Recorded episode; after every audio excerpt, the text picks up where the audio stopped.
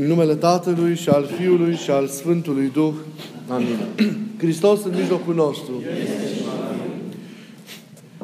Iubiții noștri în Hristos, Evanghelia de astăzi este una din, conține una din pildele esențiale, extraordinar de, de importante pentru viața noastră duhovnicească pe care le-a rostit Mântuitorul Hristos. Extraordinar de importante datorită faptului că ele aruncă o lumină lămuritoare, o lumină definitivă asupra unor teme fundamentale pentru viața, pentru experiența noastră creștină, cum ar fi viața de aici, moartea, viața veșnică sau criteriile după care o moștenim pe aceasta, pe aceasta din urmă. Parabola ați ascultat. Ne pune înainte ochilor noștri sufletești două personaje. Un sărac și un bogat. Și urmărește evoluția stărilor lor existențiale, nu doar în planul vieții de aici, ci mai cu seamă urmărește evoluția stărilor lor în planul veșniciei. Această evoluție a lor, această stare veșnică a lor, pe care cade accentul în Evanghelia de astăzi, este dictată, pe de o parte, de relația dintre ei, care a existat în planul vieții de aici, și de atitudinea lor interioară, de modul în care apoi își trăiau starea vieții de aici în care s-au văzut așezați. Deci, veșnicia acestor doi oameni despre care se vorbește în Evanghelia de astăzi a depins de, în primul rând, de modul în care ei și-au trăit starea lor existențială. Unul a fost bogat și altul a fost sărac. A depins de modul în care ei și-au asumat și au trăit evanghelic starea de viață în care s-au pomenit, în care au fost așezați. Și apoi, și acest lucru probabil că ar fi trebuit să fie primul, că a contat probabil cel mai mult, viața lor veșnică a fost, cum să spun, s-a așezat în veșnicie, s-a, s-a înveșnicit datorită relației dintre ei. Starea lor veșnică a fost dictată de relația care a existat dintre ei ca persoane care au intrat în contact în fiecare zi. Prima mare lecție, iubiții mei în Hristos, legată de Evanghelia de astăzi, este aceea care e legată de relativitatea sau de efemeritatea vieții noastre de aici. În ciuda frumuseților, care trebuie, bineînțeles, să ne încânte și să facă mai minunată viețuirea aici, în această lume, toate cele ce țin de lumea aceasta, de viața aceasta, sunt trecătoare. Însăși viața noastră este trecătoare. Tot ceea ce are un început, la un moment dat, în mod inevitabil, va avea și un sfârșit. Un sfârșit însă în cele din aici. Pentru că existența noastră continuă, așa cum știm din învățătura de credință a, a Bisericii și iată cum știm în chip lămurit din Evanghelia care s-a citit astăzi. Existența noastră conține într-o altă dimensiune, existențială de plină și nesfârșită, dar care va depinde însă de modul în care noi am trăit viața noastră, viața noastră de aici. Astfel, viața aceasta, deși e trecătoare, e extrem de importantă datorită faptului că determină veșnicia noastră. Viața cu adevărat este viața veșnică, este viața nesfârșită, viața împărăției care stă să vină. Viața de aici e o antecamera a veșniciei. E o pregătire a veșniciei. E un examen pentru veșnicie. Importanța ei stă în aceea că, în funcție de modul în care noi trăim aici, se decide viața noastră, viața noastră veșnică. Dincolo, și vă rog din suflet să țineți minte acest lucru, dincolo vom intra în cele pe care ni le-am pregătit încă de aici. Deci, dincolo vom intra în cele în care, sau pe care ni le-am pregătit încă de aici. Tot ceea ce gândim știm acest lucru, tot ceea ce spunem, tot ceea ce le facem în această lume ne urmărește până în veșnicie. Tot ceea ce gândim, tot ceea ce spunem, tot ceea ce facem ne califică în fața veșniciei. Vedeți, viața de aici are sens doar pentru că este legată de veșnicie. Veșnicie fără de care însă ea nu s-ar putea nici de cum înțelege. Dacă ne vom bucura, iubiții mei, de împărăția cerurilor cândva, este pentru că am trudit pentru ea aici. Dacă ne vom bucura despre împărăția pentru împărăția cerurilor cândva, este pentru că am lucrat aici, în spiritul ei, am trăit în Duhul ei, am făcut faptele pe care fiii ei le fac. Am intrat în ea pentru că viața noastră de aici a avut ca fir roșu osteneala de a o dobândi pe cea veșnică și pentru că toate cele pe care le-am trăit aici le-am făcut cu gândul la veșnicie și le-am împlinit în chip responsabil, în chip evanghelic, în chip autentic, așa cum Domnul ar fi vrut ca să noi să le, să le împlinim. Dacă nu moștenim raiul, ci primim iadul, este pentru că noi singuri ne-am creat această stare. Dumnezeu nu e autorul iadului, după cum Dumnezeu nu e autorul răului. Să înțelegem foarte bine aceste lucruri. Răul a intrat în lume pentru că noi am ales în libertatea noastră greșit și am căzut din ascultare și de rânduiala cea din tâi. Iar iadul este consecința unei vieți trăite în rău, trăite în îndepărtare de Dumnezeu. Deci, dacă primim cumva această stare nefericită, este pentru că noi singuri ne-am creat această stare.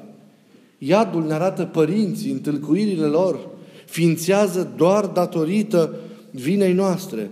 Pentru că în mod deliberat aregem răul atunci când refuzăm să lucrăm binele și, și îl săvârșim în chip voit, săvârșim în chip voit răul. Noi înșim ne, ne pregătim acest, acest iad prin faptul că nu înțelegem să ducem o viață bine plăcută lui Dumnezeu. O viață care este în conformitate cu voia lui Dumnezeu și care cu adevărat ne poate, ne poate împlini. Deci, țineți minte că dincolo vom intra în cele pe care noi ni le-am pregătit încă, încă de aici. Și să știți că în ceasul suprem al trecerii noastre dincolo, Dumnezeu nu va fi nici subiectiv, nici discreționar ca să spună tu mergi acolo și tu mergi în partea cealaltă sau tu mergi dincolo. Cine va pofti pe toți să ne așezăm pe scaunul pe care personal ni l-am pregătit în această lume și să ne odihnim în așternutul pe care singuri ni l-am aranjat din vreme. Din vremea acestei vieți. Vom intra, deci, în cele pe care noi ni le-am pregătit. Nu uitați. Deci, modul în care trăim viața de aici, în fiecare zi, în fiecare clipă, ne califică în fața veșniciei. Determină veșnicia, veșnicia noastră. Ne recomandă în fața ei.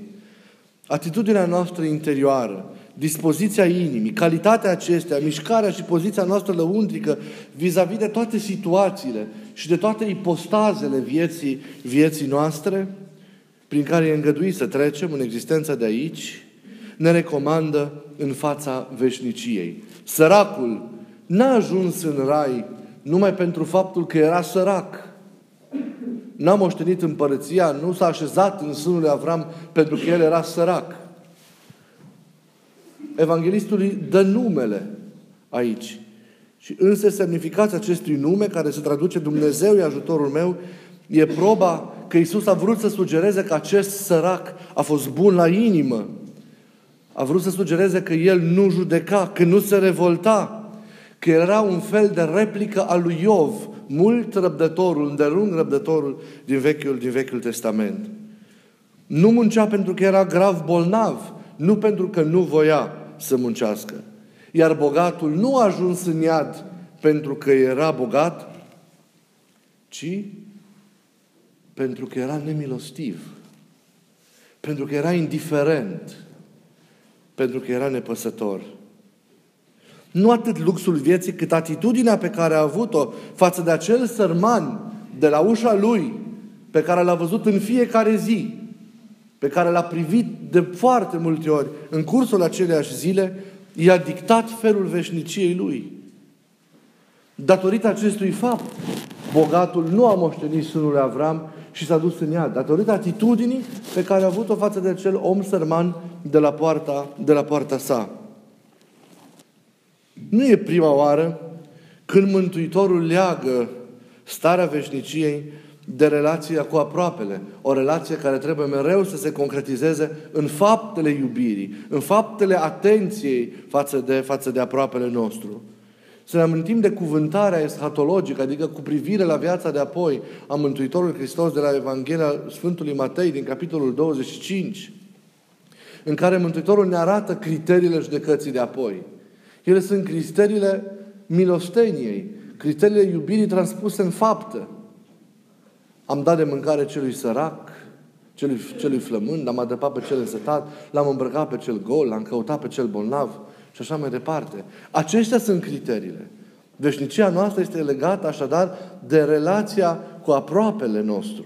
Depinde de relația cu aproapele nostru, o relație însă care trebuie să se materializeze, care trebuie să se concretizeze necontenit în fapte potrivite, în fapte, în fapte adevărate. Și dacă cea mai mare poruncă, știm foarte bine, pe care ne-a dat Mântuitorul nostru Iisus Hristos, este iubirea, atunci, în mod sigur, veșnicia depinde de modul în care noi împlinim iubirea în viața, în viața noastră. Dacă iubirea ne arată vrenici de rai, atunci să nu uitați că indiferența, nepăsarea, ura, răutatea, invidia, judecarea aproapelui, desconsiderarea, egoismul din care pornesc toate acestea, ne descalifică clar din cursa pentru rai. Credința noastră se manifestă ca autentică nu atât, și aceasta e logica Evangheliei, că vrem să o acceptăm sau nu, nu atât în faptele ascezei, cât în cele ale iubirii. Pentru Hristos, proba de foc nu e asceza care se presupune că e împlinită de cel care trăiește o astfel de iubire cristică, ci de faptele acestei iubiri, îndreptate spre omul de lângă noi. Oricum ar fi acest om de lângă noi dar pe care Dumnezeu nu l-a lăsat în mod întâmplător în viața, în viața noastră. Să nu credeți că suntem unii în viața altora întâmplători. Să nu credeți că ne cunoaștem întâmplător. Să nu credeți că întâlnirile noastre au fost cumva la voia întâmplării sau este un lucru al hazardului. Nu e așa, ci în toate o rânduială a lui Dumnezeu, așa că trebuie să deschidem ochii să ne uităm în stânga și în dreapta noastră și să stabilim legături autentice, legături veritabile cu oamenii, cu oamenii de lângă, de lângă noi. Noi încercăm, dar să facem acest lucru, dar de multe ori îl împlinim în parte. Încercăm să facem acest lucru, dar îl facem preferențial și îl facem cu jumătăți de măsură. Iar acest lucru nu este un lucru bine plăcut lui, bine plăcut lui Dumnezeu. Vă spuneam de atâtea ori, Iubim ușor pe cei cu care ne înrudim, pe cei care sunt de un sânge cu noi. Iubim ușor pe, pe oamenii care gândesc ca și noi, pe cei care ne iubesc.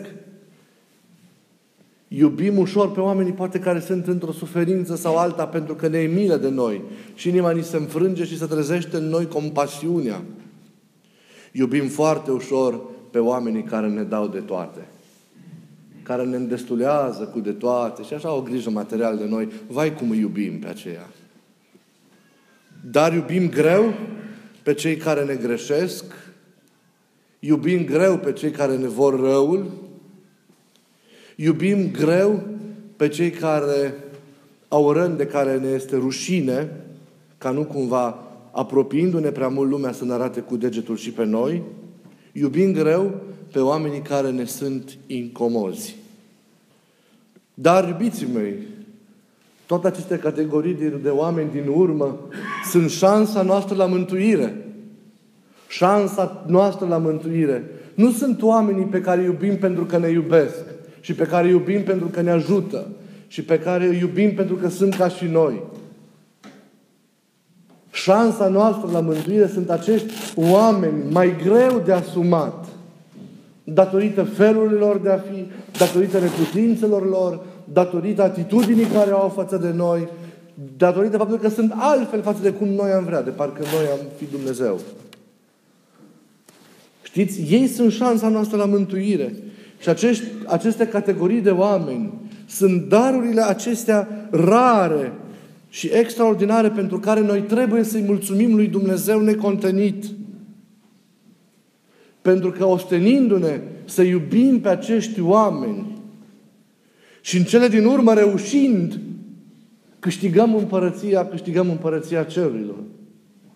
Fără osteneală, împărăția cerurilor nu se câștigă, ci se câștigă cu trudă, se câștigă cu, cu, cu, cu nevoință multă.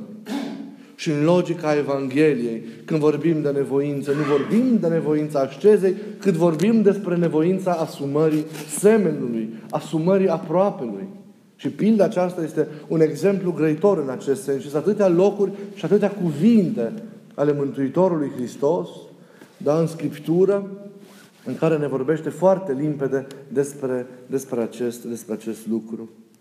Deci, să mulțumim lui Dumnezeu pentru astfel de oameni, dacă există în viața noastră. Să-i mulțumim lui Dumnezeu și să-L rugăm ca, având iubirea Lui în inimă, pe care să ne coboare ca pe un dar, să putem și noi la rândul, la rândul ne să iubim pe acești oameni, așa cum îi iubește El. Să încercăm să-i ascultăm, să încercăm să-i, să-i înțelegem, să ascultăm, să, să încercăm să ajungem la inima lor, trecând dincolo de neputințele lor și să împlinim o lucrare adevărată în viața noastră.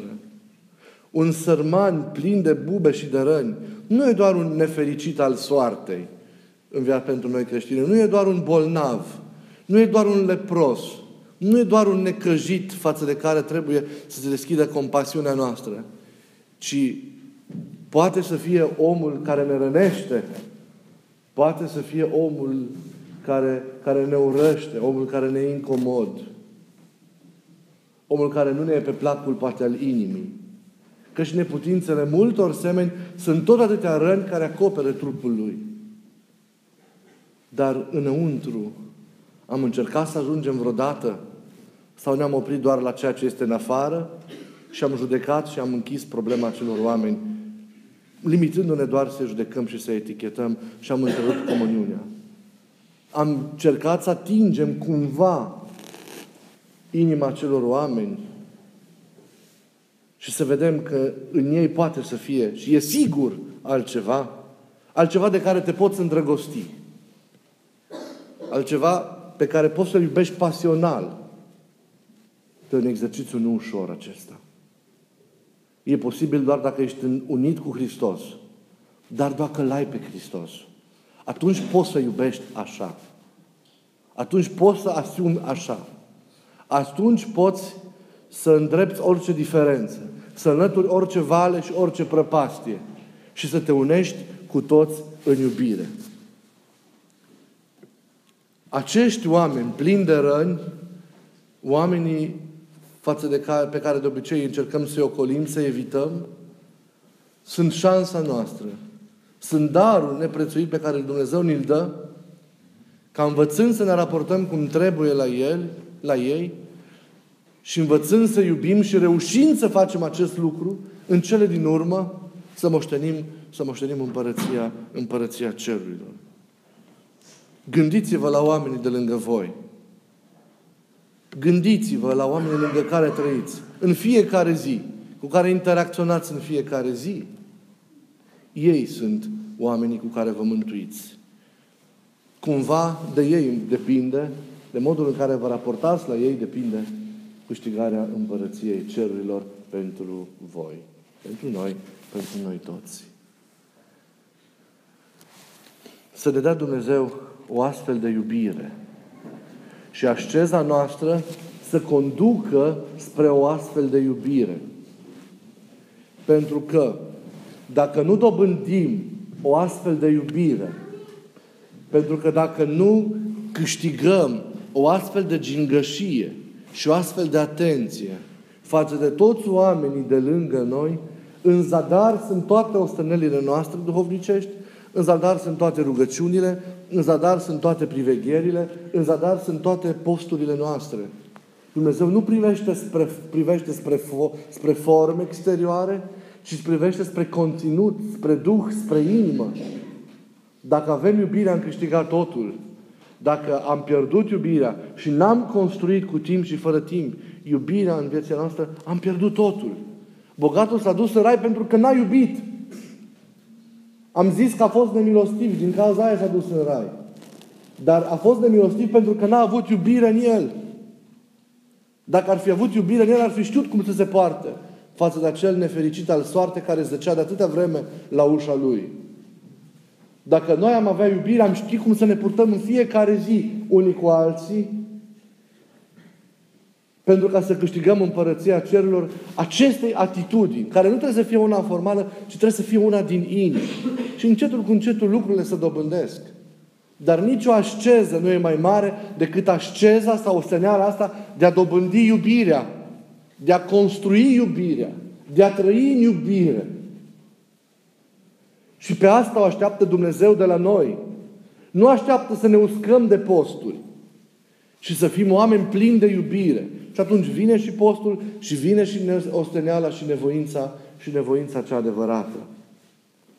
Vă citesc din epistola către Corinteni a Sfântului Apostol Pavel, care grește în chip unic despre măreția acestei iubiri pe care noi trebuie să o construim, pentru că de această construire a ei depinde veșnicia noastră.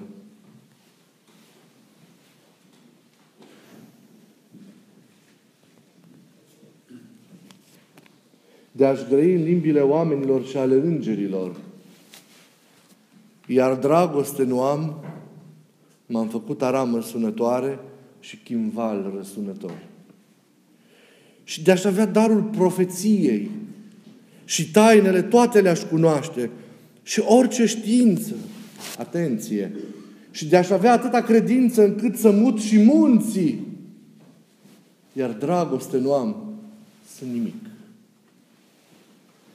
și de a-și împărți toată avuția mea și de a-și da trupul meu să fie ars, iar dragoste nu am, nimic nu folosește.